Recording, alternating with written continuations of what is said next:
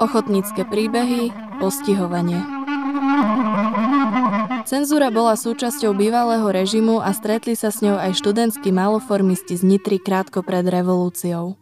Svojou inscenáciou Ohovniatku, kde ešte ako študent hral aj dnes už profesionálny režisér Michal Spišák, pobúrili komunistických straníkov natoľko, že disciplinárnemu konaniu sa nevyhli viacerí kultúrno-osvetoví pracovníci.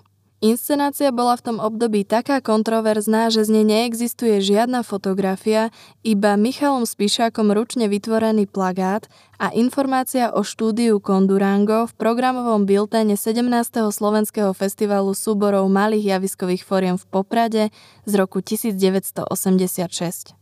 Bola z toho riadna aféra, pretože hra bola plná narážok na komunistov a socializmus.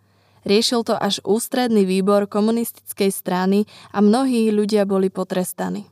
Okresný metodik dostal výpoveď, krajské disciplinárne pokarhanie a mňa potrestali finančne. Martina Porubiaka, ktorý schválil scenár, potrestali tiež. Pre členov súboru to vyzeralo hrozivo, no napokon sa im nič vážnejšieho nestalo. Spomína v rozhovore vtedajšia metodička Osvetového ústavu Jaroslava Čajková.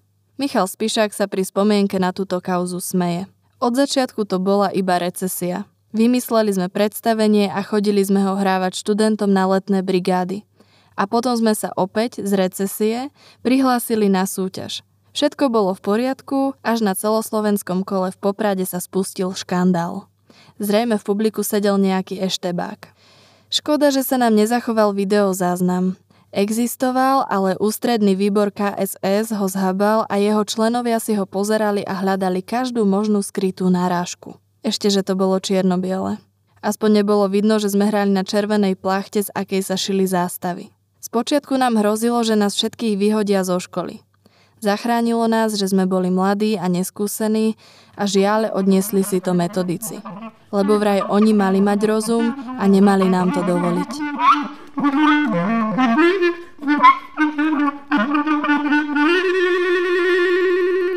Počúvate podcast Národného osvetového centra Ochotnícke príbehy, ktorý sprevádza výstavu Divadlo väčších možností.